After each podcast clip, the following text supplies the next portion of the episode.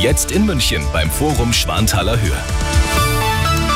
Grüß Gott, es ist 13 Uhr. Die Nachrichten mit Sophie Auerhahn. Zuerst das Wichtigste aus München und der Region.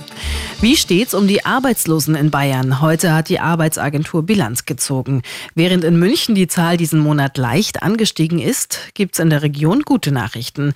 Der Landkreis Bad Tölz-Wolfratshausen hat die niedrigste Arbeitslosenquote ganz Bayerns mit 2,4. Die Agentur für Arbeit spricht hier sogar von Vollbeschäftigung. Russlands Präsident Putin hat heute seine Rede zur Lage der Nation gehalten.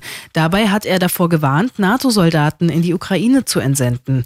In der Rede wies er erneut auf die russischen Atomwaffen hin. Er kündigte außerdem an, dass Russland weiter aufrüsten würde.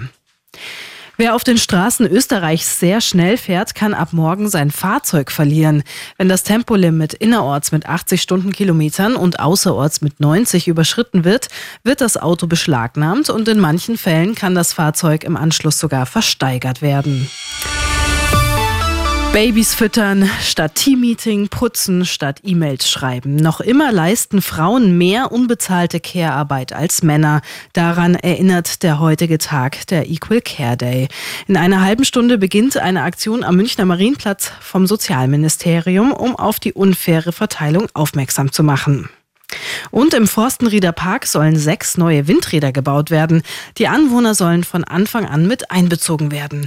Deshalb gibt es heute Abend für die vier betroffenen Gemeinden Neuried, Pullach, Schäftlarn und Bayerbrunn einen Infoabend. Das Ganze findet online statt und beginnt um 19 Uhr. Immer gut informiert und mehr Nachrichten für München und die Region wieder um zwei. Jetzt der zuverlässige Verkehrsservice mit Stefan Hempel.